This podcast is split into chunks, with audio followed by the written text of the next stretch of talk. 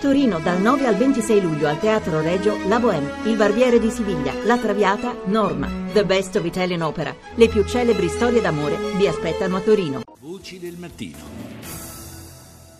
Mentre continua la polemica tra Parigi e Washington sull'attività di spionaggio condotta dagli Stati Uniti ai danni dei precedenti capi di Stato francesi, il ministro degli esteri transalpino, al termine di un colloquio con il proprio omologo saudita, si è espresso a proposito del negoziato sul nucleare iraniano. iranien, il faut euh, l'acceptation, comme c'est la règle internationale, d'une vérification politique possible de l'ensemble des sites. Occorre che da parte iraniana venga accettato il principio secondo cui sono possibili verifiche internazionali di tutti i siti e ciò significa che le san- se le sanzioni verranno sospese e Teheran non adempirà i suoi obblighi, le sanzioni potranno essere ripristinate, ha detto Laurent Fabius. Questi sono elementi fondamentali per un solido accordo e secondo la mia opinione alcune dichiarazioni che sono state fatte in queste settimane non vanno in quella direzione. A tale proposito, se da un lato la Francia conferma la propria volontà di trovare un solido accordo, dall'altra ribadisce con fermezza la propria posizione. Do il buongiorno a Francesca Manenti, analista del CESI. Buongiorno. Buongiorno a lei e ai radioascoltatori. In teoria mancano pochi giorni alla scadenza del termine per la conclusione di una intesa, un'intesa definitiva sul programma nucleare iraniano. La scadenza è fissata al 30 di giugno, ma le posizioni sembrano ancora piuttosto distanti, come confermavano anche queste parole di Fabius.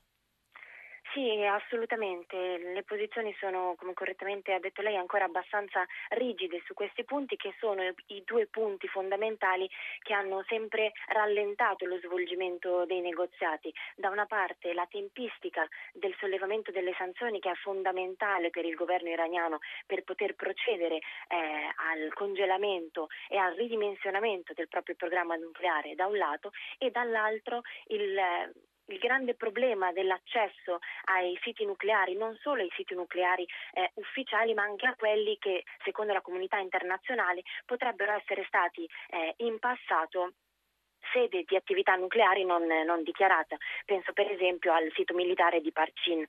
E questo è un grande punto dolente perché mm. il governo iraniano eh, accetta o potrebbe accettare la visita delle ispezioni degli ispettori internazionali su, nei siti nucleari, altro discorso è appunto eh, l'ingresso nei siti militari che da sempre il governo iraniano vuole escludere certo. dal tavolo negoziale. Oh, e peraltro per Teheran eh, il fatto che vengano sospese le sanzioni è cruciale perché c'è dietro tutta una, eh, una necessità di rilanciare rilanciare l'economia nazionale che è molto legata alla, allo stop alle sanzioni.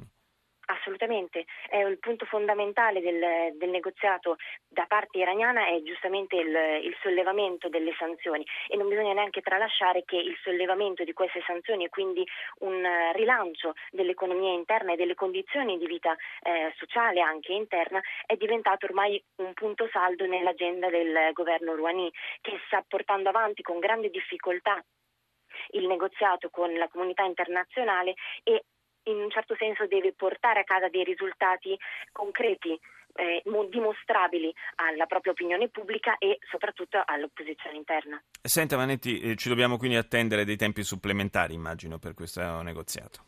È difficile mm, dirlo con certezza, ma come è già successo qualche mese fa, non è da escludere che la deadline del 30 giugno possa essere eventualmente posticipata eh, di qualche giorno per cercare insomma, di trovare la quadratura del cerchio di un accordo che sembra essere sempre più fondamentale per entrambe le parti sedute al tavolo.